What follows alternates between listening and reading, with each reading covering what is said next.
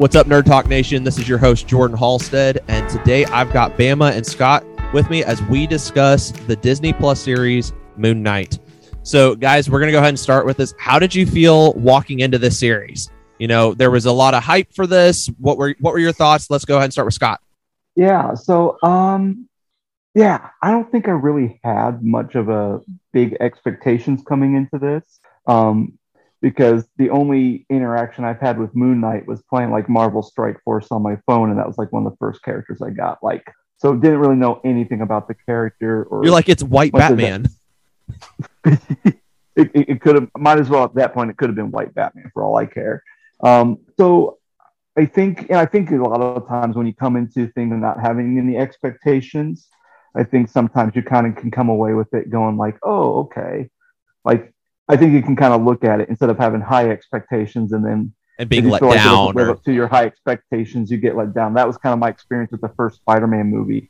Big hype, and I went to go see it. And I was just like, okay, like it was so, good, but not that good. so Will went and saw uh, Multiverse of Madness, and he did not watch a single trailer, and like he didn't do any background research, and like got away with it until the week of, and someone went in and said, "Hey, Professor X is is in the. Are you excited for that?" And he's like, "What?" And it was like that Aww. How I Met Your Mother, like earth shattering, the glass shattering moment. Like I I heard the glass shatter. There's moments in my life where I just I'm like. Shh and I'm like, oh no, I saw the the glass shatter. And for for that, like he walked in with no expectations, ready to be pleased by this film. Um, so so kind of like like Will with Multiverse Madness, you walked in not really knowing the character, not having the expectations. Mm-hmm. So so that's where you went with it. Cool. Yep. Mm-hmm. Now, Bama, you and I, we have a very different start point with this because yeah. literally like the month right before we started reading Moon Knight. so yeah, yeah, so that that was kind of my introduction to who Moon Knight is, or at least um, who he has been, or who he's currently becoming, because it's it's very different. Because uh, he apparently in the current comic run, like he's not as connected to Khonshu. Uh, he's yeah. more just kind of doing his own thing. He still kind of does. He has the same um, vengeance and protecting the people at night uh, kind of thing, but he's just not letting Khonshu control him. So yeah. uh, going into this series, I was very excited to see. I guess uh, you could say like the origin of Mark Spector, Moon Knight, and then just going at it uh, from there, seeing how Disney uh, adapts the story to what they're wanting it to be. And probably the, the biggest thing that I was uh, excited for was hearing that it was going to be very standalone from the rest of the MCU. It was like I think throughout the series there was only like one mention of anything else. I don't know from the MCU. I, I must have missed what was the the mention. It was uh, they were talking about the afterlife. Uh, I think that was oh yeah when when they Mm-hmm. And she mentions the ancestral realm as one of oh the, the ancestral plane, yeah, the ancestral plane. Uh, which because she's like it's Black- beautiful, yeah. I I forgot yeah. about that part, yeah. Well, and there's but there's a good connection there because that's Black Panther. Their deity that they serve is Bast, who is an Egyptian deity. So it makes sense that that would be the only thing that would connect uh, in this series.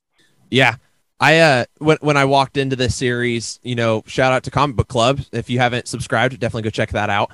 Um definitely. and so we we we started that series with Moon Knight and that was for full preparation of hey, you know, there's this series coming out and you know, Will Will and I had a lot of conversations about, you know, where are we going with this? Do we like this series? And he he could not stand like the first 3 episodes. He was just like I think this is stupid. Like it's not capturing my attention. I, I don't care for this.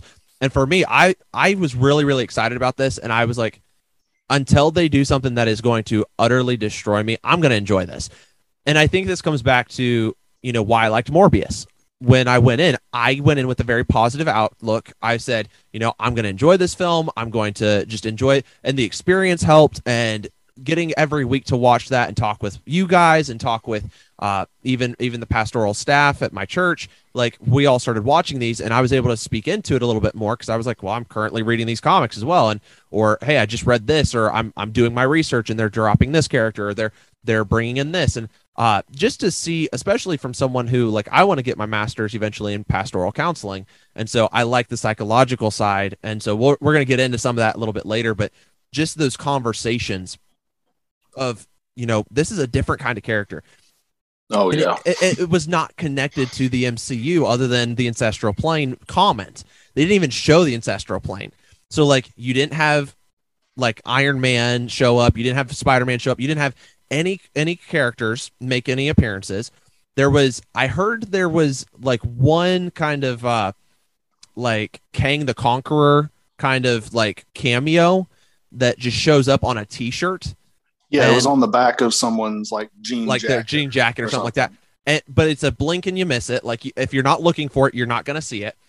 Um, and with with that, I'm like I'm kind of happy because it felt very reminiscent to Phase One. Um, so you know, with with that, what are your guys' thoughts about how it didn't connect to a larger MCU just yet, and it was kind of self-contained? Did you guys like that aspect? Do you wish that it would have gone further into into the MCU? Do you wish there was a certain character that would have shown up? What are your guys' thoughts on that? Yeah, I'll I'll take this one to start. Um, I very much enjoyed uh, that it was very disconnected from the rest of the MCU. I think if you uh, tried to put in, I mean, even just putting in one other character may have uh, ruined the series for me uh, because, I mean, first of all, this character is in a completely different, you know, part of the part of the world that most of the other uh, MCU characters are. Most of them are in America uh, or in Wakanda in the case of Black Panther, but uh, and this guy starts out in England and travels into Egypt, and then I mean it's really just those two locales that we know for certain that he went to. Uh, so I think having him be separate and showing his story, uh, like you said, really reminiscent of phase one where you're just getting the origins of everyone. Yeah. Uh, if if you had to throw in someone, and this is just you know what I've what I've been wanting ever since uh, the end of Eternals, uh, seeing the Black Knight with the sword and uh, hearing the voice of who is going to be the new Blade. I would have wanted maybe just some sort of hint at uh, the arrival of Blade or Black Knight and them starting or hinting at Midnight Suns because I think that would be a very interesting team up uh, that they could do for live action. Absolutely, Scott. What, what's your thoughts on that? Yeah, I think I think when you think about what Disney Plus has produced as far as their shows, you can really look at the. Hello, you still there? Oh, am I still there? Sorry. Yeah, you know my mic went out. Okay.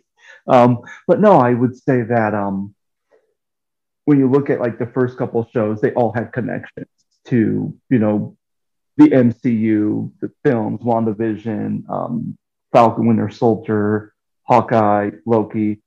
So having something that can kind of be away from that and kind of, it's almost, it's like you mentioned before, it's almost like kind of like starting phase one where you have no connections. It's kind of its own thing and then if this, you know, even though they're saying it's a limited series, at least this is something where it's like, okay, let's get a feel for this character, and then what can we do in future projects, whether they're other TV shows or movie projects, where we can now insert this character in there, and then it's like, okay, you know, then we can kind of start kind of creating these new strands instead of trying to figure out, okay, how does this fit in something we've already done, even though the thing we've already done, we've kind of already have like an endpoint to it, and now we're trying to start a whole new phase, phase, a whole yeah. new era of MCU. You know, I, I think one of my favorite parts about this was that it was disconnected, and it felt like even if it was kind of like uh, Daredevil and the Netflix series, like it doesn't actually take place in that universe. Totally okay with it. Like, I don't know if, if they've confirmed that that specific Daredevil is the official 616 Daredevil. Um, because with Multiverse of Madness, them saying, "Hey, this is 616 Earth 616," um, you know, I I don't know how how they handle it. Um, and and I'm okay if they said, no, it's just just the one series, one series, and Oscar Isaac did his thing, and that's it. Um, I would be satisfied with the way that they handled it. I liked the season. I want more. Um, but I, I was I was very satisfied with the way they handled it, and that it wasn't just the suit. Because um, I feel like sometimes Iron Man kind of got lost in the suit, but then you'd lose Iron Man to Tony Stark, and and it was very night and day. Um, kind of like Mark Spector, Steven Grant personalities. Um, but but with that, I think that the way they handled this this was very very well done, and they handled some of these characters very well. So, do you feel like the character was done well, um, or do you think that this character just being who he was and, and the mental aspects and things like that was a complete miss? Uh, Scott, let's talk. Let's talk about this. So yeah, when you're looking at Mark and Steven and you're looking at that as a character from like a mental health perspective, I feel like they've kind of hit it out of the park with the dissociative identity disorder diagnosis. Um, especially having a family member who's been diagnosed with DID and watching their journey and learning about them from the time I was in second grade to the time I graduated high school and watched them go through mm. healing and counseling and even going through an integration um, aspect of it. I felt like when you look at movies like Switch or Split, I'm sorry, Split and um, Identity and any type of portrayal of people who are diagnosed with multiple personalities or dissociative identity disorder, they always make them to be very creepy or almost like a monster or a villain. And you didn't get that impression with Moon Knight. They were very various degrees of personalities, even to the point where the skill level was different from um, Mark's being more of a combat person and being very combat ready to Steven having kind of more of the education that's very typical with someone who has DID. Um, even I think it was episode four when you when they're in the insane asylum and how they made a mention. I think in episode five where they made a mention um, where they talked about different rooms and how some people who have this personality disorder they have like either like a like a mansion or something with rooms or a hallway or you know very very typical so i say all that to say that when they made this character and really understood the mental health aspect of it they really did their homework and really portrayed it in a way that was very tasteful um, and was very respectful to those who are dealing with dissociative identity disorder mm-hmm. and i think even when you watch the credits of each episode very clearly they always have a thing. If you're here's here's some more information from mental health institute or you know they always have a blurb there. So it's like okay you know they're really saying hey if you may be struggling with some mental health it's okay. Here's some resources you can go to. So i think as far as the character how it was portrayed i mean i thought they did a great job of time dealing with the whole mental health aspect of everything. So i'm gonna i'm gonna play off that a little bit when okay. it comes when it comes to movies like Joker with Joaquin Phoenix, um, and then Moon Knight, and and the way that they're showing mental health and and disorders and and how people struggle and whatnot. Do you think that these are great teaching material for up and coming students who are dealing with psychology and trying to learn. Do you think this could be a good teaching material? Because I've got a buddy who is he just graduated from Mid America Christian mm-hmm. University. Um, he he's got a psychology background. Do you think that he could have you like his professors could have used this as teaching material to help him understand some of the the things that not not from a like hey this is a great film like go, go let's go waste an hour of our time watching like not like that but like hey do your homework and, and come back and say you know what what did you notice How, do you think this is this is a good educational side i i think so. i think so um, I think it's something where you can look at something and go, oh, okay, this is a great look at it. I mean, for me, if I was like a professor and I was teaching uh, counseling students, whether they're pastoral counselors or clinical counselors, I, I would not be, I would not feel like, I wouldn't feel uncomfortable sharing a scene or having them watch this and then let's kind of discuss and then kind of break it down and discuss more of the clinical aspects and kind of look more absolutely DSM and kind of saying like, okay, you know, here are some of the things. And I mean, because like, you know, like kind of like from like when you look at Moon Knight, you know, Mark has Mark Steven actually has like three personalities. Yeah, um, including Jake, where, which we meet at the very where, end. Exactly. Whereas the person in my family who was diagnosed with DID had at least over 35 personalities. Whoa. And so, yeah. So, and it's very fascinating because, I mean, I could go on, I don't want to take too much time because we're focused on Moon Knight but, you know, just being in that experience and watching each one integrate to now this person's no longer diagnosed with DID because they have been fully integrated, meaning that those personalities have become one with the host. So now there's oh. no personalities anymore. So, so for someone who is who is still very new to this this world and, and understanding the mental mm-hmm. health side, so was that the integration in episode five when he's on the boat and they're going in and trying to like balance their hearts? Like, it, yeah, that, would be that would be the integration. That would be that would be that would be kind of the Marvel's way of kind of explaining integration. Mm-hmm. Okay, cool. So so they handled yeah. that in a correct way that that would help, like for an education side, um, just to to have an understanding, like a clinical or, or, or pastoral counseling, just say, you know, this this is kind of like I mean, it's for entertainment purposes, but it's also mm-hmm. a way for someone to understand what this person's going through and what needs to happen for them to go forward. Yeah, and, and I can I can I can speak like the integration of my family member and kind of what that experience is like is, you know, you start seeing slow and slow a bunch of these personalities integrating, but then when it came towards the end, you started to see at least a big handful of people who were still left decide to integrate all at once. And from my family member story, it was like they're in this hallway and you see the personalities going through this door saying, Come on, come on, like let's go. Kind of like getting all the all, all, the the classroom together, getting like all the students yeah. say, Come on, come on, let's so, get going. So, you know, the personalities walked out the door, and then this loved one of mine goes, walks out the door too, and they walk out, and then they turn around, and there's no door there, and there's no going back, and then that was it. Huh. And then everything was done. That was kind of how um, how their integration worked, and that was kind of their own significance. But other people who I've known who have who had family members who have DID, and we talked about stuff, you know, their experience was a bit different um, with the integration, but that's just kind of how it was. But yeah, so the balancing of the hearts and everything else and the scales, that was very like when I saw that, I'm like, yeah, that's that's their way of kind of explaining integration, or that's Mark's way of saying, okay, here's how integration happens. Um, and even just the portrayal of how Steven came to being, um, being in a very, and even in this one, it wasn't very traumatic as far as a very highly physical abusive situation, but just the mother not being very kind and everything else, and just kind of being a kind of in that way, an emotional abusive person. versus yeah. a physical, an emotional abusive, yeah, emotional abusive, and just him kind of having that moment where he splits, because really how personal, how someone develops a personality is it's almost like kind of creating a scapegoat.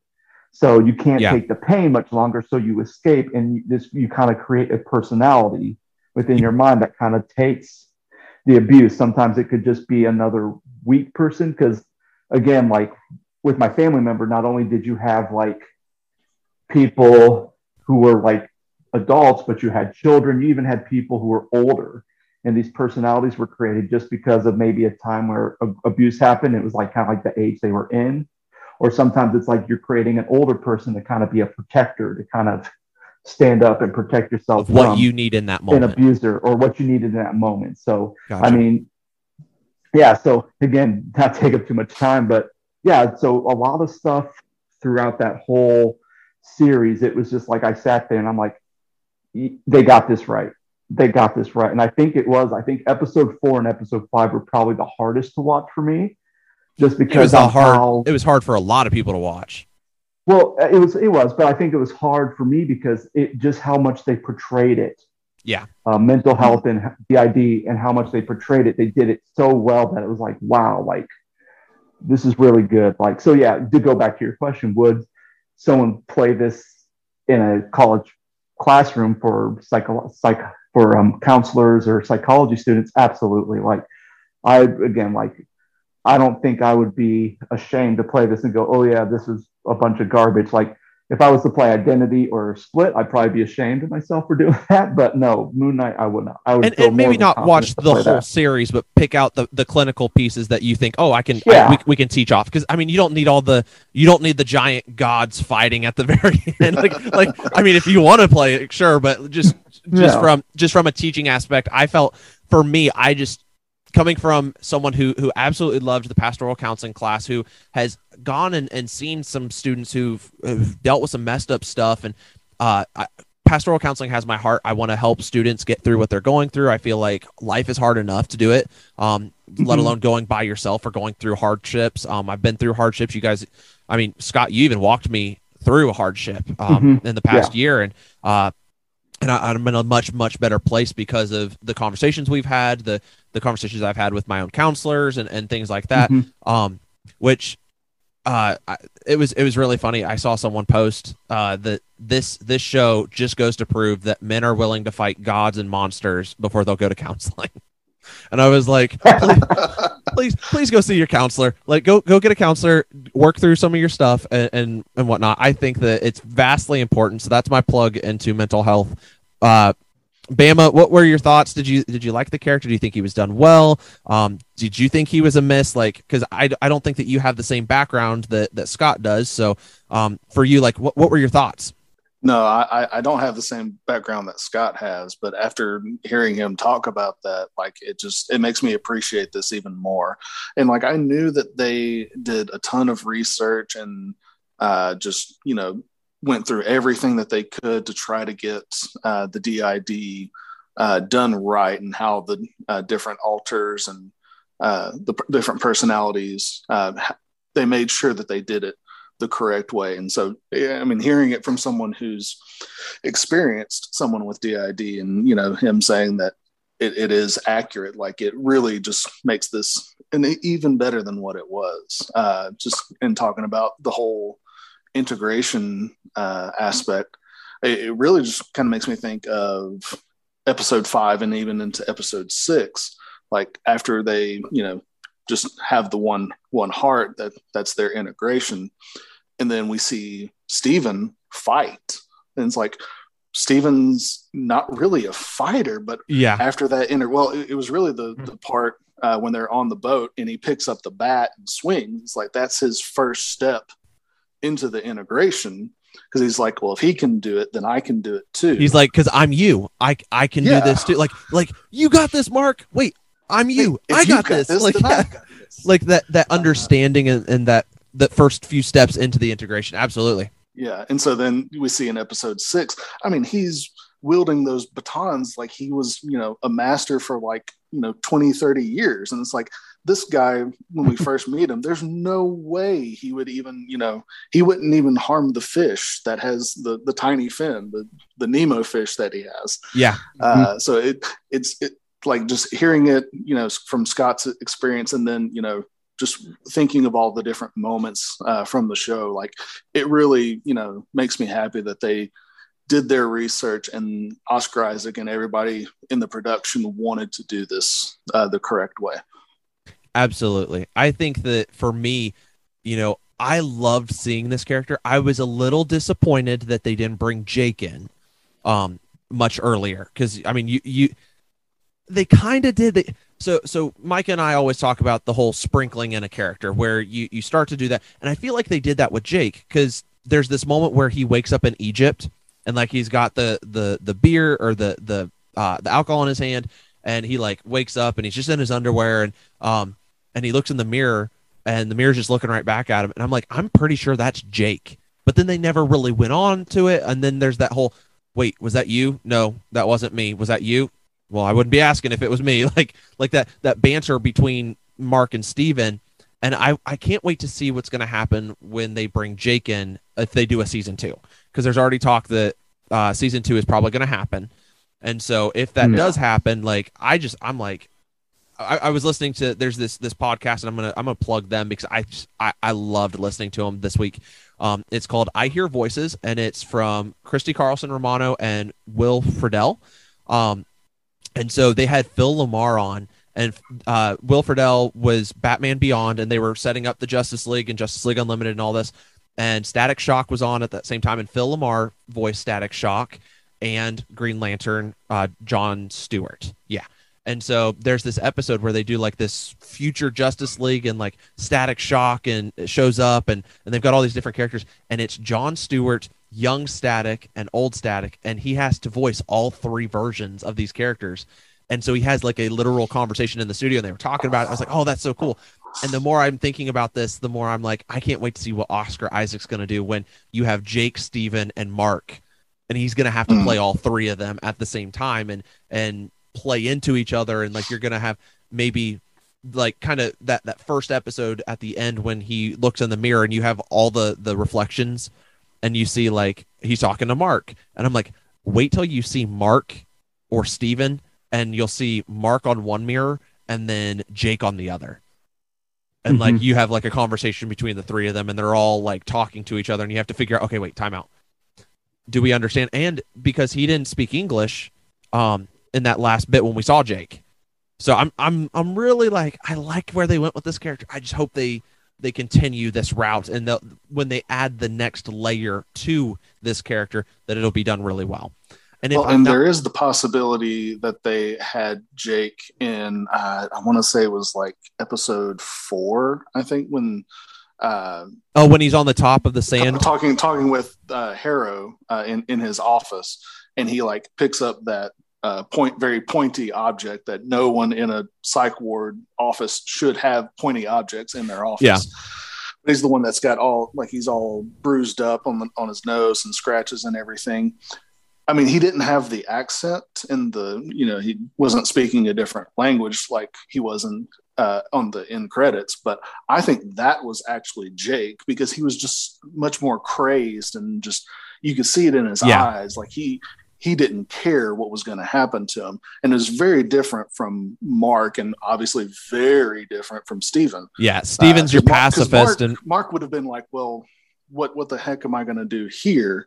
you know there's not a good way out and jake would just not care he would just do whatever is, is necessary I feel like Mark is your middle, and like you've yeah. got your two polar opposites with Jake and Steven. And I, I, I, again, I think that it was just Jake was sprinkled in. And the as I go back and I'm going to rewatch the series, I feel like I'm going to see more of Jake in the series now, knowing like, hey, he actually is there. I need to find all the moments where, and then it comes down to episode one, which is going to lead into our next question. Um, these fight scenes, you know, was that actually Mark fighting in the fight scenes, or was it Jake? Because now we know and it's like time out. So Steven Steven blacks out but is it potentially Jake? Because he is super aggressive and he's like shooting people and like he's like he's driving and then you see blood everywhere and you're like wait now now that I know that it wasn't Mark was it? Because they didn't say one way or the other. And so I mean it probably was Mark but but could it have been Jake I, I would probably go as far to say so like when he's in the truck and he's he's driving that thing down down the mountain uh probably just like the use of a gun. Like Mark Spector obviously you know he was in the armed forces trained you know mercenary all that yeah, yeah mercenary type also. Uh he, you know he wouldn't be afraid of, of using a gun and, and doing things like that. Probably I, I think it I'm gonna say it's when Steven, you know, come comes back and he has the scarab in his hand and his hand is all bloody and there's just bodies lying all the way around him. Yeah. That was probably Jake. Uh, so, so probably whenever more brutal things happen, I would say that would be Jake. And when, you know, the, the necessary things that need to be done, but not going over the top brutal with it, those would be times that Mark took over because at this point they they don't know each other, or, or at least Steven has no idea about any of the other identities. Maybe Mark knows about Steven, but it, it, they don't play off of each other until uh, later episodes. Later in the series, Yeah. so I, yeah. So I, w- I would say it's probably just an aspect of Steven has no idea because he just thinks he's like sleepwalking, and then all these crazy things happen while he's sleepwalking. And he's like, okay, maybe this is more serious than I thought. Uh, yeah. So yeah, I, I, bet if you went back through and say, oh, okay, there, there's a lot more brutality here. That was probably Jake. And then some of the more, okay, I just, you know, knocked people out and trying to run away. That more mild. Mark. Yeah, that milder yeah. violence. More yeah. mild violence. So with this fight scene, you know what what were your guys' thoughts with the because I mean they had an 80s 80s song going and you didn't really see the action. You just saw him like kind of eyes roll back and then next thing you know he wakes right back up and you're like wait we haven't met anybody else. And and for those people who haven't seen it yet they wouldn't know oh he's got DID and I mean he doesn't even know yet. And so through some of that like what are your guys' thoughts of the fight scene? Scott what what do you think of the fight scene like where you didn't see anything fighting actually happen? Uh, I think it's great. I mean I mean I think it's great because if you're going to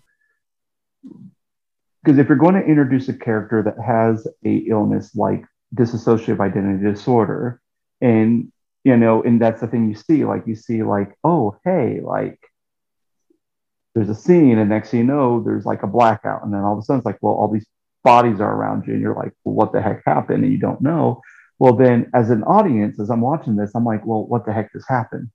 And when your main protagonist that you're supposed to identify with in the show doesn't know what happened, then what how the director and the writing and how they set it up is now you're kind of on this journey because now you're kind of going through this journey with Mark on trying to figure out what's going on, who am I, and who are these other personalities? Like who's Mark, who's Steven, like who's who's talking? Like is it is it Mark? Is it you know this big gigantic skeleton bird like what is going on and as far as a casual viewer you don't know what's going on so you want to find out what's going on and as your main protagonist is trying to figure stuff out and as they continue on the journey to figure out more about themselves then you start to not only put the pieces together but then you're kind of in a way going from a journey of being disconnected to now being connected by the time you get to the end of the series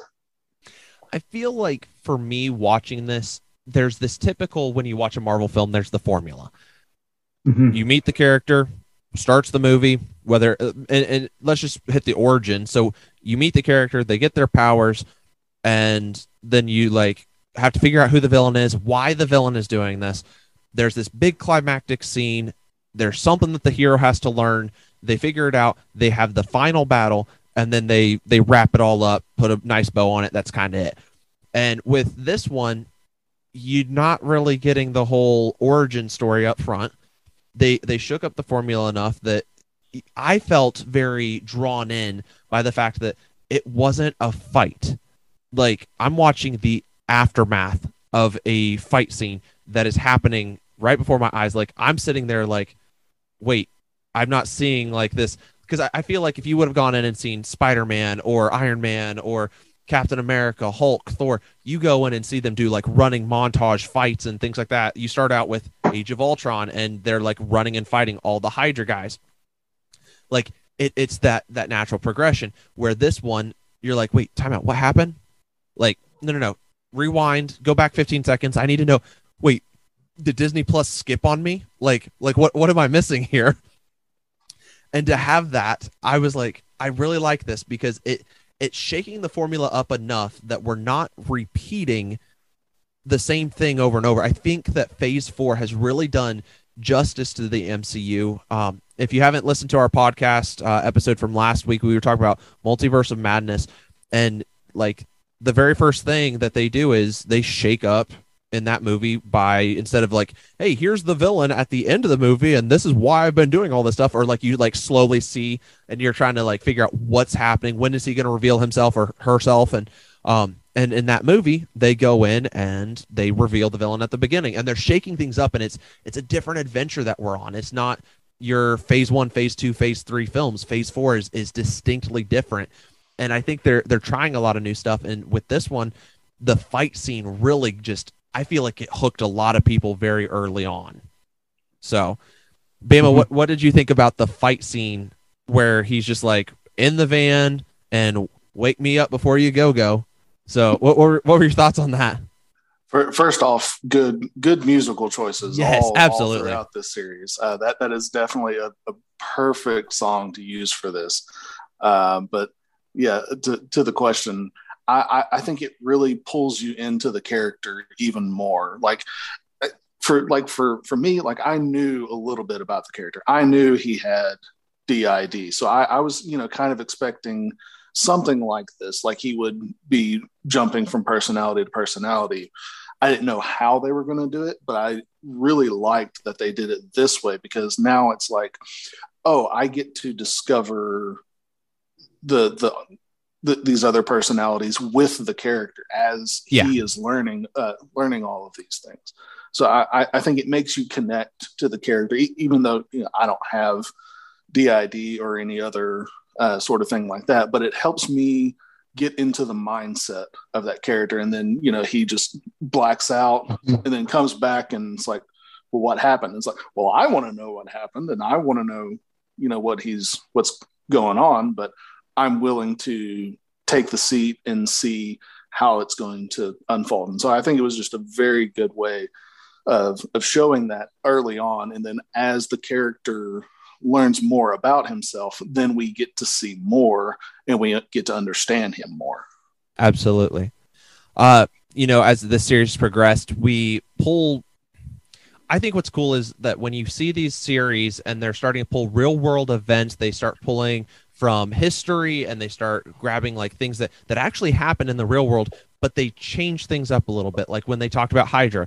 Oh well, we've actually been here for forever and we actually caused this person's death this person's death this person was this. Or when you go and you watch uh, days of future past and they're like why did jfk die? Well he was a mutant. Like i loved that and i love when they they draw on that. And so they go in in episode four and we find alexander the great's tomb. And and as far as i understand that's an actual thing. Like we've they, they've never found his his tomb and there's there's a lot of speculation and stuff. And and to find like so for me i thought it was really cool because my middle name's alexander. Um, i'm actually named after alexander the great.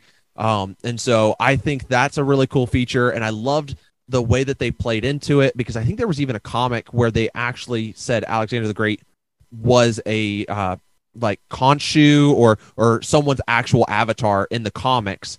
And so they they played off that and i don't know if they did it exactly the same way and they they did um the the alligator goddess um I don't know. Which, yeah, Ammit. Ammit. Um, I don't know if they they actually it was he was Ammit's person or I don't I don't remember how they did it, but I believe they did a almost very well paralleled story to his uh, comic. So, what did you guys think about just you know real world inclusion for this story of having something like that in there?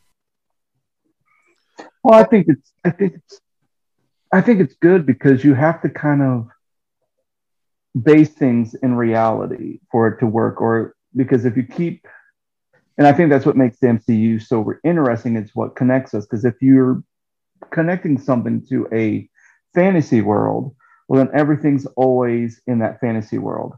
Um, so that you know that works for lord of the rings that works for chronicles of narnia that works for absolutely.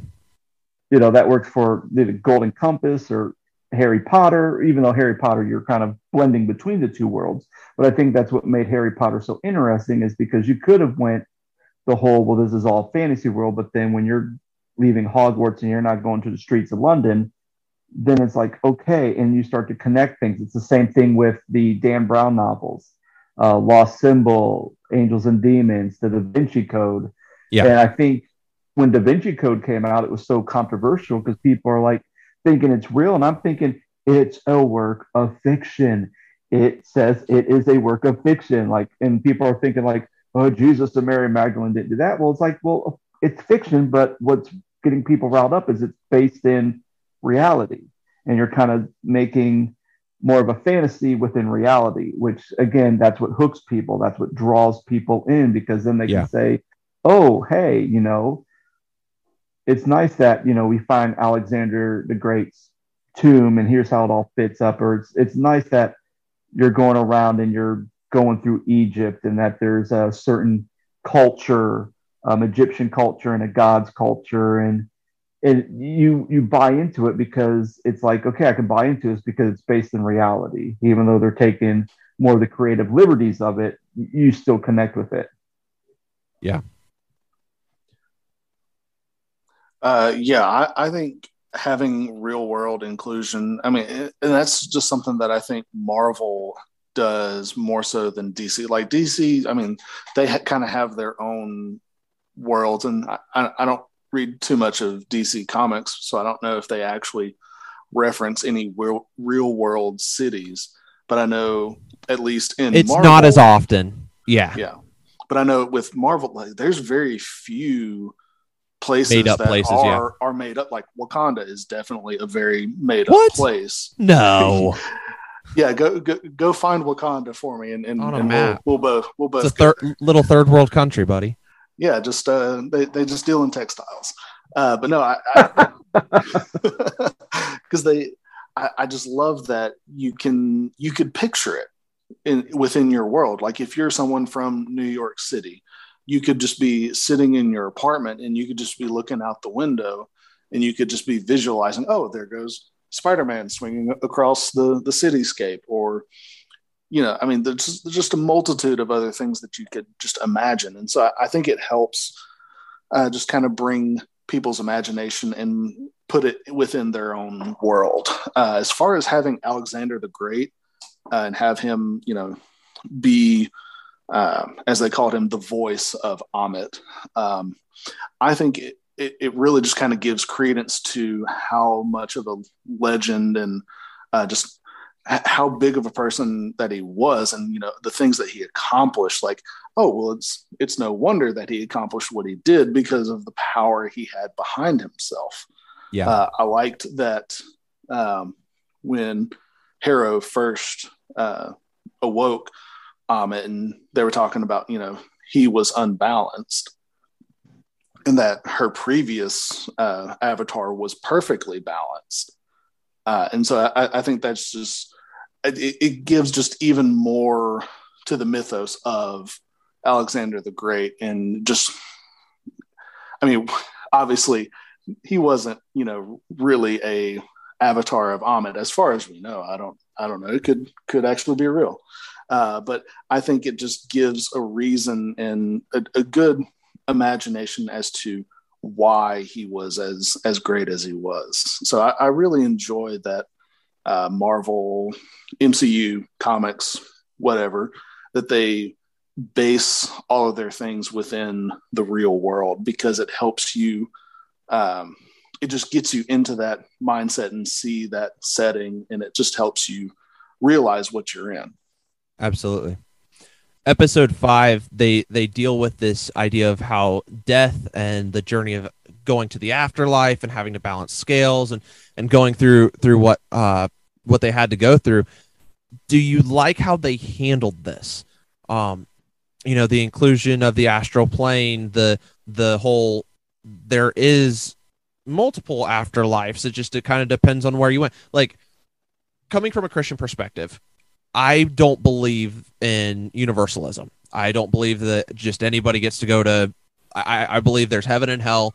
Um, but from a storytelling like like remove the the christian aspect for one second and just look at the visual storytelling that they were doing do you like that the way that they handled it or do you think that you know this whole religious side should not have been touched uh, with with showing like the the field of reeds and talking about the astral plane and do, do you like how they're handling it or do you kind of wish they would stay away from that stuff I, I think it's fine. I, I, I like the idea of, you know, depending on the character's beliefs, will determine how their afterlife um, is is handled. Uh, so, if you believe in the Egyptian um, mythos, then the field of reeds yeah. yeah, the field of reeds, or or the your- sands. your your heart your heart will be weighed against the feather and depending on your outcome you'll either be stuck in the duat or you'll go to the field of reeds. If you believe olympian mythology you know it, just all the different things that that you could throw in. I mean we obviously have norse uh, gods in in the mcu currently so then for those And- people that believe in the norse mythology them dying in battle will send them Lead to Valhalla, Val- yeah. to Valhalla, and you know, there's just a multitude of things. So I think for the individual characters, it it gives them the reason why they are who they are. Like obviously, uh, Thor: Love and Thunder is going to change Thor, at least from what we've seen uh, in the the few trailers that that we have seen for Thor. I think he's going to take more of that like Odin Thor kind of feel. Yeah, but previously he's always been about going to the next battle, finding you know the next uh, challenge uh, to come against him, because that's just that's the mythos of Norse mythology. Is you you have all these great battles and you do all these things, and you'll end up in Valhalla. Uh, so I, I think having different avenues to, I guess, the different versions of heaven or the grand afterlife. I, I, I think it, it's really neat, and there could be potentially a lot of different storytelling opportunities by having this. Okay, so I'm going to ask you real quick to to add on to this. Did you like the the colors are different, kind of based on the heroes and things like that, like where the the brightness of the field of reeds mm. versus like the purple of the astral plane? Yeah, uh, because because uh, it just gives you a different feel uh, yeah. for for that for the different afterlives. Like the the I guess the purple for the astral plane is more of just like a cooling and calming, like oh, I've made it to the afterlife. Now I can just I can just exist here, and then you know whoever comes up next as the next Black Panther or the next leader of Wakanda, I can give them uh, impart whatever. wisdom. Yeah, yeah, I can impart my wisdom as as they need, and then go into the field of reeds. Like, oh, now everything is a paradise, and uh, the biggest thing for Mark was it's quiet. There's no yeah. there's no sound. There's peace because he's been going through so many different things. You know, verbal, emotional abuse. Uh, you know, being a uh, being in the armed forces, being a mercenary, he's always been constantly on the go and just had lots of things going on around him. His his afterlife and his you know greatest accomplishment would be just to have peace uh, because his life has been so chaotic. Well, even to the point that why is he fighting Khonshu's battles so that Khonshu yeah. will leave him alone? like he's like, dude, just that's that's the deal. So yeah. Scott, what what's your thoughts on the whole uh, the way they handled the afterlife and they're they're handling this within the, the confines of the MCU? I'm fine with it. Like, just like gives these deep well, answers yeah. to the to the to the mental health aspect. answers that everybody wants to know. Yeah, no, and, then, I mean, and then he's like, I was good with it. Like that's all. Two thumbs up. Yeah. That's all, folks. No. Um, well, here's the thing. Like when you think about just Egyptian culture, you know, you're you're seeing their culture.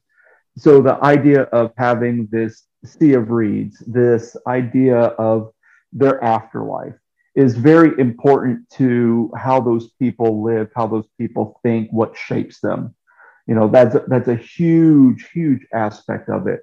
Um, even when you think about the balancing of the scales, and we talked a little bit earlier about integration, you know, you kind of see that idea of integration in with death in some ways, you know, um, because again, when these people are kind of part of your life. Um, and so then when you do go through an integration and you now become one, you know, there is a death that does happen. Um, so so that's very important. Even when you go to Black Panther, you know, that's important, you know, because for people of African culture, you know, their view of the afterlife, or especially from a cultural standpoint, is very significant. It's very important.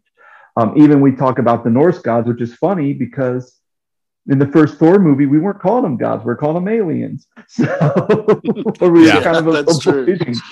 Uh, and then eventually, in actually it was Ragnarok where I think that's the first time they actually mentioned anything about them being gods, which I'm like, why did we have to hide that fact when all of us are like, why are we calling them aliens? That's so weird. Like they're, they're gods. Like Thor's a god, Odin's a god, Loki's a god. Like why are we calling them that they're different beings?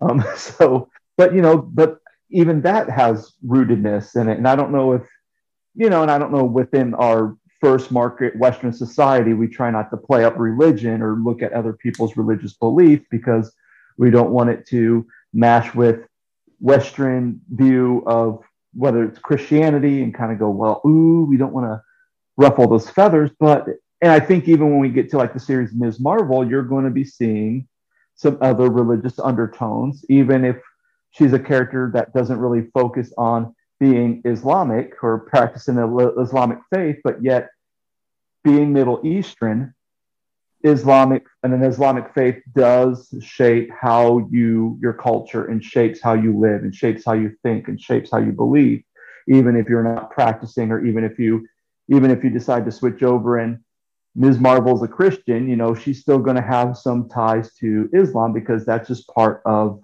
that culture. So I think when you look at a character with different culture and you start seeing everything from not only the pyramids and kind of the Egyptian gods and their understanding, but even how they understand the afterlife and how they understand healing and and how they perceive things, you know, that's very important because it kind of well it gives your character a roundedness. It gives them a you kind of understand and you can kind of identify with this character. And even though their beliefs or their view of the afterlife may differ from my own, at least I understand this character better. Yeah. Kind of, I want to piggyback off of that a little yeah, bit. go ahead. Uh, just because, uh, so there was the the funeral scenes. Uh, well, mostly you see it mostly uh, when they go back and look at uh, his uh, Mark's younger brother's funeral, because mm-hmm. this was something that was pointed out to me as I was watching some other people talk about about this show. so I, I think this is, is what they call it a, a shiva is is their funeral mm-hmm. is what they call their funeral in uh, in Jewish culture. Yeah, it, it, it's a custom to cover up mirrors all all over the the house or wherever they're holding their uh, shiva because the focus is supposed to be on the person who they're having that uh, ceremony for. And so you don't focus on anything else not on yourself but on the person that you're there for. And i i just thought that was a really neat small inclusion. I mean like if if you don't really uh, know anything about it you you don't even know that it's there. But i think it also plays into the the kind of the reflection thing of you know mark looking into a mirror and seeing steven and steven talking to him uh, so I, I, think that was just a, a very neat and interesting thing, and I'm really glad that they included it into into this. I think that comes mm-hmm. back to what you said earlier, Bama. They did their homework and oh, they, yeah, they, they played it very homework. well because some of this stuff I didn't even know about, and just to know that you know they did their homework. That's that's awesome. That it wasn't just a Egyptian culture; it was also mm-hmm. there's some Jewish culture in there. There's and and it's really funny because if if you're a Christian or a Jew and you know the whole backstory of the Exodus. Like, like it's, it's just funny the way that some biblical stuff plays into it, and how you see how certain pieces. It's just it, it's cool to see some of those those undertones that, huh? I didn't think about that. Well, so, well, going back, well, even going back to like Judaism. I mean, and especially you mentioned the Exodus. What I find fascinating is when you think about, you know, the the reeds. You know, that's kind of when you look at the Hebrew, some people, and look at the history, some people think that it wasn't the Red Sea, but it was the Reed Sea that the Israelites crossed through. So, hmm. you know, there, and that, and again, if you think about that picture, it's going from death or in a way, kind of leaving a slaver, slavery to finding the promised land. So there's kind of a theme with that. But then if you think about the wilderness, well, we have Israelites dying in the wilderness because they were not following the commands of Yahweh. So, in some ways, wilderness or being in the sands or the desert does symbolize death in some ways, or symbolizes death as in not listening to wise counsel or yeah. leadership or not having a balance. So, you know, even with Mark's, you know, seeing those scenes of him growing up and being Jewish, and then of course you're seeing all these Egyptian gods, it's like, well, okay, what's going on here? But yet you can see, like, you know, there are links. There are certain links between different religious practices, and you can start to kind of connect some of these things, which is why Jordan, you and I, with our looking at like, you know, theological themes within the MCU that we've been doing yeah, for, for years, many, many years. I mean, yeah. and that's the same thing. Like, you know, like I said, you know, comic books are kind of our generation's Odyssey. Yeah, and absolutely. if you think about the Odyssey, Odyssey has a lot of things that are very religious according to Greek religious thought. Um, and so, you know, we can really easily look at something like Thor and can someone can read Thor and kind of can pull out some Islamic themes out of there and go, "Ooh, this really connects with this teaching or that teaching." Or you, Jordan, you and I could watch the same thing and go, "Oh, here's how this connects to Christianity," and we can Absolutely. make those connections. Mm-hmm. Yep. So we're gonna move forward into episode six. Uh, what did you guys think of Ammit and Khonshu being massive gods, going this whole King Kong versus Godzilla kind of fight by the pyramids? What were your guys' thoughts on that? I thought it was too distracting. I did. I'm like, well, because I'm, I, I was, I mean, literally, I was so interested in the fight happening down below. It was just between Arthur Harrow, the the Red yeah. Scarab, and and Moon Knight. Yeah, that was a lot more interesting. That caught my attention. But then when I'm watching like Godzilla and King Kong up there, I'm like, what the heck is this? Like, are people seeing this? Like, I, it was just so confusing so, to me. Okay, like, so so there was a thought, and I forget who I was talking with about this, but they said that they don't think that anybody could actually see the gods fighting, and so this whole thought process now comes to, okay, were the gods fighting, but Cairo couldn't actually see what was happening, and I I pointed out, I said I think they did see it, for the for the sole factor that when Khonshu was released from his his little prison thing and and Ammit was released, it wasn't just their avatars that saw them. Like everybody saw them. And so when they had their little fight inside the the pyramid, like everybody saw that, and then I, I think that everybody saw the big one, and that's what they were focused on when everybody started grabbing them and then sending their souls right into uh, Ammit. And so mm-hmm that was my thought. But but well, as, as, as, I'm gonna piggyback off of that. So when you do it, Yoda. But Khonshu is released by uh, whatever. Khonshu is released by uh oh what was what was the girl's Layla. He, he Layla. was released yep. by by Layla, and he petitioned her to be the next his next avatar. And mm-hmm. so that's why she could see him is because he was presenting himself yes. so that so that she would know it's like okay this isn't just a disembodied voice somewhere. He he's wanting me to be the next avatar. So he he is allowing me to see him. So i i would i would go opposite and say that unless they wanted people to see them have their gigantic fight uh, then more than likely they didn't nobody else saw it but maybe the people who had already been revealed to Khonshu and Ammit. Okay. I'm I'm not hmm. against that. I just you know, it is what it is. So I mean, it we we don't know because there's not like an actual official. Yeah, I mean, it would just be like, hey, if if we're at a comic con and and the, the directors are there, or if there's an interview and someone asks them, hey, did did all these people see the giant gods fighting at the tower or the the the pyramid yeah. of Giza? Like, nobody's nobody's gonna ask those questions to them, and we're not gonna get official answers for probably like two years.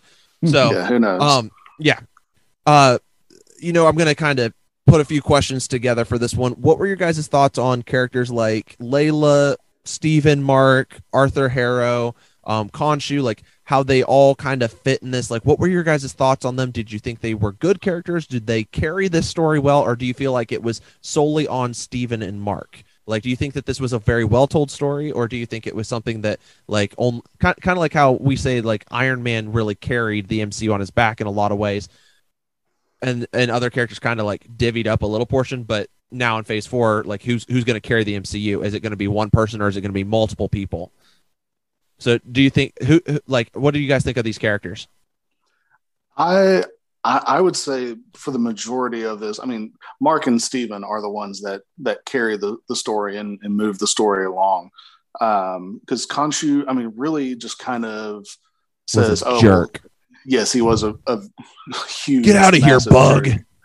Yeah, calling people worms and little bug and, and all of that. Uh, but he was just there uh, just to kind of push things to help uh, get Mark back in in the game because it's like I, I, can use Mark. Mark knows what to do because this guy's I don't even know what his deal is, and so I, I you know I I want Mark.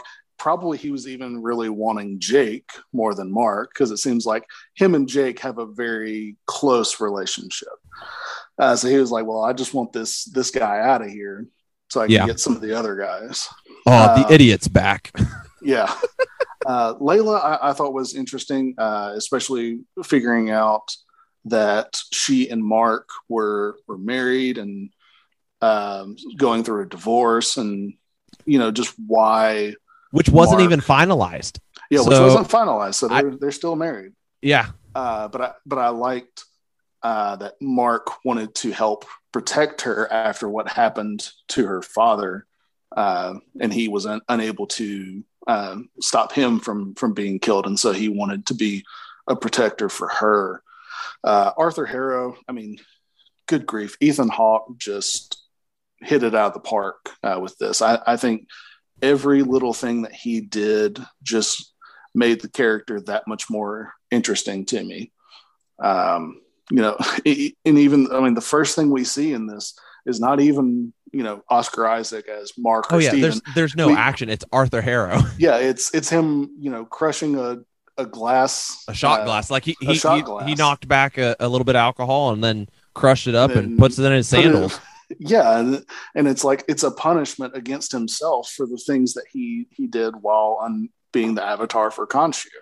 Uh, so I, I, I think a lot of the things that he did uh, in his uh, acting choices and and stuff like it just made me believe that he was like a, a cult leader and you know he he had a, a, goal and he was doing everything that he knew to do to get to that end goal uh, so i think a lot of these characters were were very well written um, i loved how like learning why Steven Grant had such the such a weird British accent. It's because he came up with this personality when he was a young kid watching a movie you know of someone kind with a with a weird british accent so it's like which oh which I'm looked very this. which looked a lot like an indiana jones kind of film yes and like the adventurer yes. and i was like oh i really like that so and and that's just another thing to kind of connect into our world because obviously they can't just you know throw anything in they they couldn't obviously have an indiana jones thing so they did an alternate kind of thing. But i think it really you understand why steven grant uh, as far as the alternate personality why he has that such a weird accent is because he was created when he was a child and so that's just how the a, a kid would have a british accent. Here's my question. Why can't they do indiana jones in there does and, Disney and, and own? Dis- Disney owns Lucasfilm, which Indiana well, Jones I, falls in that. Plus, they, I mean, they had to have the name Steven Grant in there somewhere, well, yeah. so they, yeah, yeah. they couldn't. Well, I'm, I mean, I'm, just, yes, I'm just saying, based off of the watching Multiverse of Madness, when the boys are watching the Disney movies, and you literally see like Bambi and old school, yeah. uh, old school like Steamboat Willie cartoons and th- like things like that. Yeah, but those aren't referenced, you know, by very, very true. You you do uh, have a point there. I was just so I was just asking. Yeah, like I mean, they totally could if they wanted to, but for the character, you know, oh, Steven Grant, uh, you know, so I'm going to you know turn that into a personality and all of that. Scott, what are your thoughts? Uh, you know, I think. Uh, yeah, I think primarily this is ma- mainly, you know, Mark, Mark, Mark and Steven's story, but the supporting cast is excellent. Like, like you can easily feel like that it's also Layla's story too, because she's yeah. not only the, you know, the ex-wife of Mark, but she's also the daughter of a well-known archaeologist that you know got killed, and you kind of find out you know, kind of more of the backstory behind that. And she's kind of involved in the whole God's mess.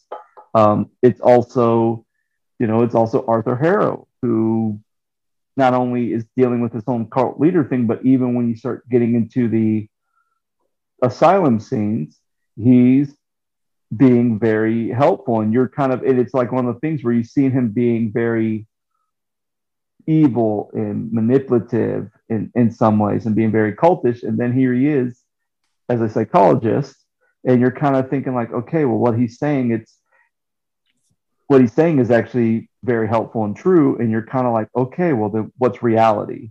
What's in, in your question what's reality which absolutely. is, which again is the whole character of moon knight which is why you're kind of figuring out like what's real, what's fantasy, what's well. So obviously, so, you, you, so for me, again, you don't realize it's, and again, you don't realize it's fantasy until you see a big gigantic hippo bust through the door. well, so w- when he goes in and Arthur Harrow is his his psychiatrist, and he's going through all that stuff, like part of me was like, wait, is this literally going to be a the entire Moon Knight series is just happening in his head? And it's just this crazy yeah. guy, like, like, because I was like, nothing's connected to the MCU other than the astral plane. Um, I, I haven't caught anything that that specifically says, and I was like, no, like please. They're gonna sing elsewhere the whole series. Yeah, I was like, I'm like, is, is this is this really just going to sit as like a one season series like a, a, true mini series and that's all it is and and i'm okay if that's what it is as long as like you continue this character but by the time that you start to see the the integration of these two characters coming together i was like oh that was cool so, um, as we're as we're kind of starting to to head towards wrapping up, what was your favorite moment in this series? And if you could add or remove anyone from the series, who would it have been and why? Uh, I would say my favorite moment, uh, just because I didn't really get to talk about it too much before, but was the final episode, seeing you know Ammit and Khonshu fighting each other, and also Harrow uh, Scarlet Scarab and Moon Knight uh, fighting together uh, because that's that's very indicative of how even like Olympian uh, mythology is like. So you have these demigods and people who, um, or like they're connected to the gods above. Well, the gods above are also having a fight uh, against they kind enemy. of parallel each other. Yeah, they, they parallel each other. And so I, I think that's why it was important to have that because you have the parallel of, you know, Ammit and Khonshu versus each other, and then Moon Knight and uh, Harrow against each other. So one of my favorite movies is Real Steel. Um, it was a Hugh Jackman film, and it felt like yep. it was shadow boxing. Um, yeah. that moment where like you see like Arthur Harrow gets a blow, and then you see Ammit get a blow in, and then you see yeah. Moon Knight come in and just like tackle him, and then you see like Khonshu tackle Ammit, and I was like, it kind of felt like that shadow boxing effect. But I, I think, like you said, with with more that Greek mythology and the Olympians, and and going through all that that okay, well, our story is well, Zeus and Hades are going at it, but they also have kind of their children who are also going at yeah. it, and you see that parallel really well. Uh, and probably a, another one of my favorite things was actually getting to see Khonshu fight because for most of the series, like he's just kind of there. He's just know, a jerk. Just, he's a just... jerk. He he kicks over a trash can at one point. It's like what, what's what's the point of that? Kind of uh, creepy, walking through the hallway. Like he hasn't yeah. really done a whole lot. Doesn't hold his own weight in the series. Yeah, but actually getting to see him fight and actually like, I mean, he could like almost teleported. It almost looked like uh, when Ant Man or the Wasp when they shrink down and then they they yeah. uh, enlarge again. That's that's kind of what it reminded me of. It. I guess the effects may have been something similar, but it's like yeah, since, since he is the god of the moon, I know the moon is uh, kind of a, a timekeeper, and so uh, and since he you know has control, we saw he had control of the sky, so he can like you know affect time. Oh my gosh, that uh, was so such a visually stunning visually spot. Oh amazing. my gosh. So I, I, really enjoyed like his, I guess you could say like time manipulation, kind of, or just like spatial manipulation, whatever you want to call it. I, seeing him fight was very interesting because it's like, oh, is he just going to be like the the grumpy old man in the background telling you what to do? But no, we actually get to see him use that huge staff that he has part of me felt like he was going to be um, the CW's Flash. They did this season where it was uh, like Zoom or uh, Savitar, and they had like these really big, deep voices, and they didn't really do a whole lot until later. And I felt like it was going to be one of those. and then he kind of started holding his own weight, and I was like, oh, I like that. So if you could add anybody or remove anybody from the series, who would you, who would you have added or removed? I I wouldn't remove anything. I, I think as it is, it is great, and really, I wouldn't want to add anything to it because I think that would take take away from it being such a standalone thing. But as as I said earlier in the podcast, like I would have loved, you know, just uh, even a short mention or a cameo from either uh, the Black Knight or Blade, and just being like, "Hey, getting set up for." uh, Midnight Suns. But really, that's just something that they'll they may even do that in season two if they do a which I yeah. really hope they do a season two. Absolutely, Scott favorite moments and add or subtract a villain or hero or, or character? Yeah, so I wouldn't add or subtract anything. I think everything, I think all the pieces were perfectly placed, and it really, and I never felt like there was a character that I didn't want in there. There wasn't a character that I felt like needed to be in there. I think everything just worked well within its own little snow globe of a world. Um, as far as moment, oh man, jeez. so the biggest moment for me was when you have Mark at the Sea of Reeds and he decides to leave and go back and rescue Steven. That scene alone, I cried after I watched that episode. It was so moving.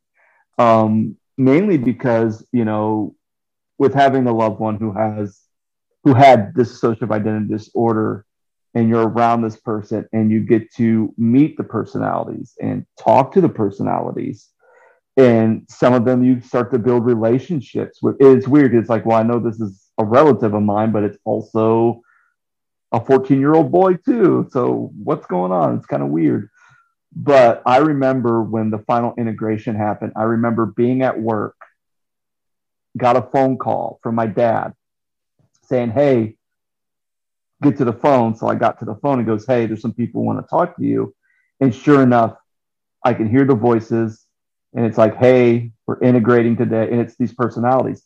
Hey, we just want to say we love you. Thank you for being our friends, everything else. And I mean, and then next thing you know, it's like, okay, I'm never going to talk to these people again. They're going to be gone. Yeah. And it was just like, I just, I, it's almost like I just went through like a basically a five a five second funeral, yeah. and just lost like fourteen family members, you know, or how, you know, or at that time. So it's it, it was so it was crazy. So that so for me seeing that come back, it's like man, you know, for me it's like dude, like I wish I could have like.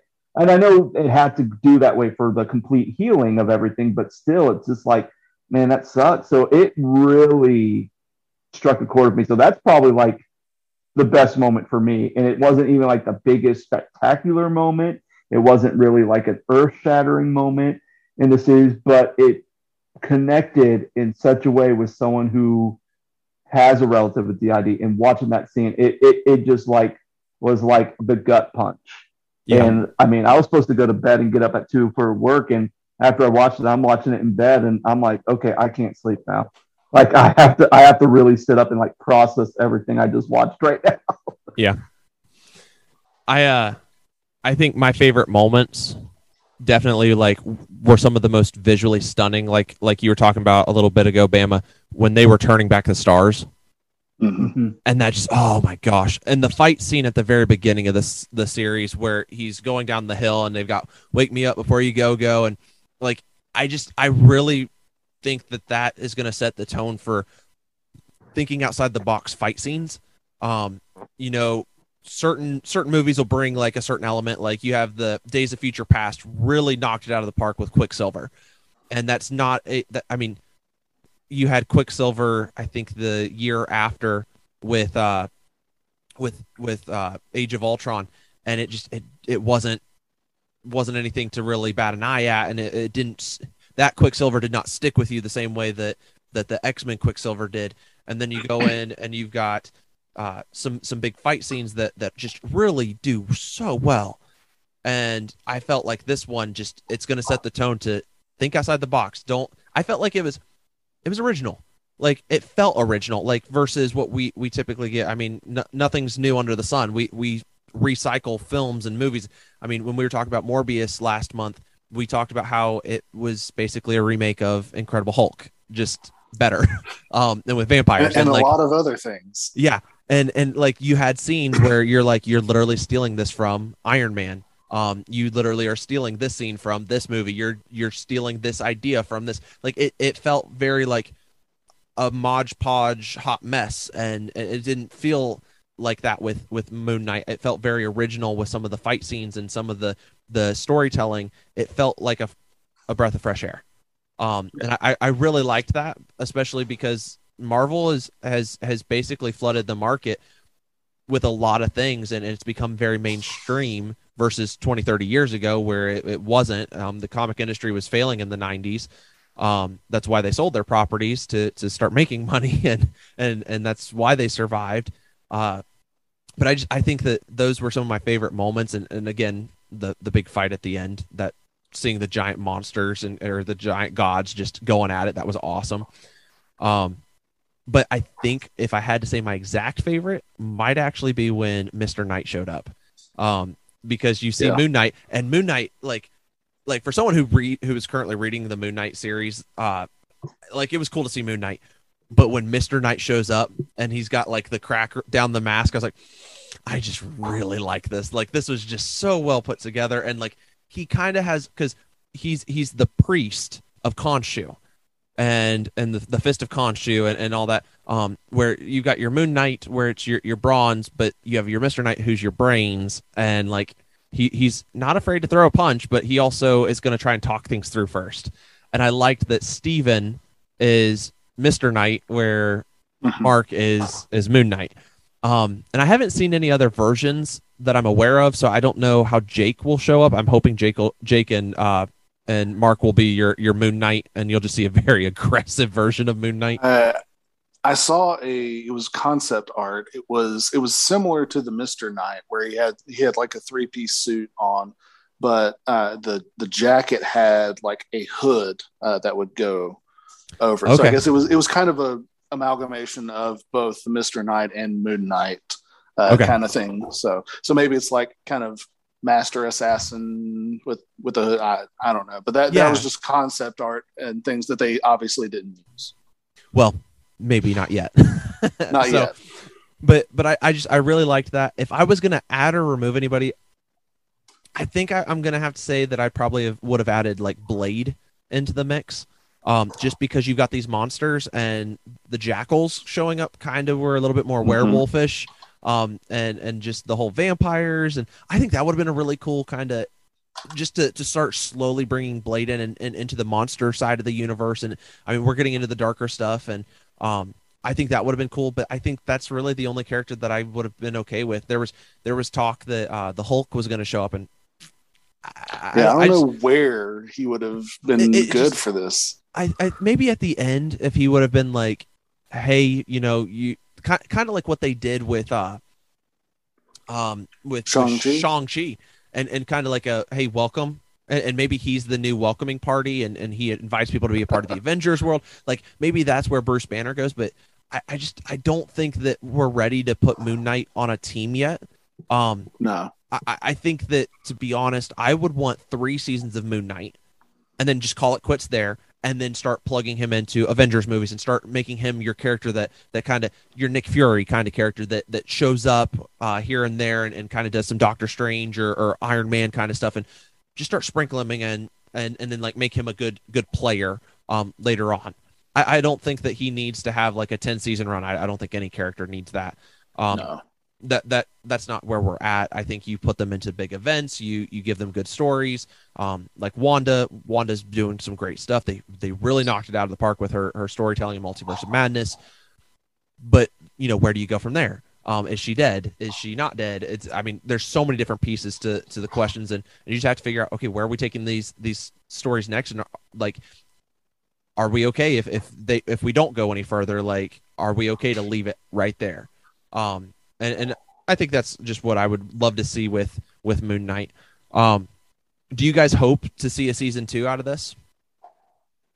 For sure, I, I, I think seeing more of Jake Lockley and seeing like what uh, you wouldn't even have to go back and say, oh, here's what what you missed and here's where Jake Lockley fit. No, just like even just integrating him more into the story, and then maybe similar to how this uh, first season ended, maybe all three uh, end up integrating together, and then they just can you know fast switch between each other for whoever needs to be there for the situation.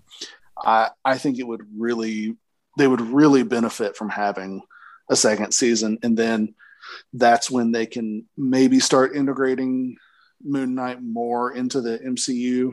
Uh, so I, I, that that's just what I think. I think they definitely should, uh, and I, I, hope the series did did well enough that they will look into doing a season 2 mm-hmm. What about you, Scott? Yeah, I'm I'm the same. I think I, I would hope they do another season because even if they don't, even if they decide to do a season, you kind of have to go, okay, well, where do we go next? Because even though we see the introduction of Jake, we still kind of see the ending of, well, we kind of see the ending of that whole like storyline. So where do you go next from there? Um, but yeah, I would like to see more Moon Knight. I hope they do another series because I think if you just take them and you throw them into a series, you know, you have to kind of not necessarily explain everything that happened in the Moon Knight series, but you're also going to have to explain does Steven and Mark even know about Jake and and I think that whole thing would have to be explored more if you're going to because if not then you kind of have this big reveal at the end of the series and then you don't do anything with it. Well, guys, we have maxed out our time on this episode. Thank you so much for joining me and and just diving right in. There were a lot of questions I gave you guys tonight and there I mean you know it's it's really funny. 6 episodes. So not even six full hours, but six episodes created yeah. one heck of a conversation. Oh um, yeah, and it, it, mm-hmm. it's funny because you know we, we don't have a massive following at the moment, but you know these conversations are things that people can take and and apply to their own lives and and kind of see these shows and, and get a better understanding and and not just look at it as entertainment anymore, but you know this is this is real life stuff or hey you know I, I really enjoyed this. I didn't understand this part. And I, I just think it's really cool to see that so guys thank you so much for joining me. Uh, nerd talk nation just want to give you a quick heads up. If you haven't checked out our podcast yet uh, the comic book club uh, bama is a frequent flyer over there.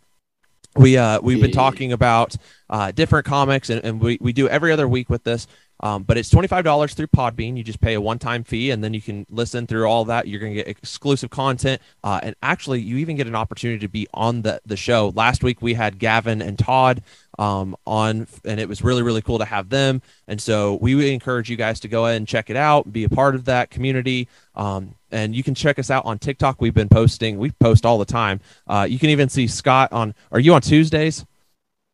I'm on Tuesdays. You're on Tuesday, so you can go get Scott's tots on Tuesdays. Um, you can. so, you know, uh, every now and then his kids show up uh, and his and his stuff. Uh, I love seeing your kids on there. And those are the, and those are the ones that like get like a thousand views. Yeah, I know. Those those are the ones that, that break break our uh, break our, our stuff. So um, we need more of Scott's tots in there. Uh, so um, Which makes me think of the Office episode. I know that's why I keep saying it. but but definitely go check out our TikTok channel, uh, and we will catch you guys here next time on Nerd Talk.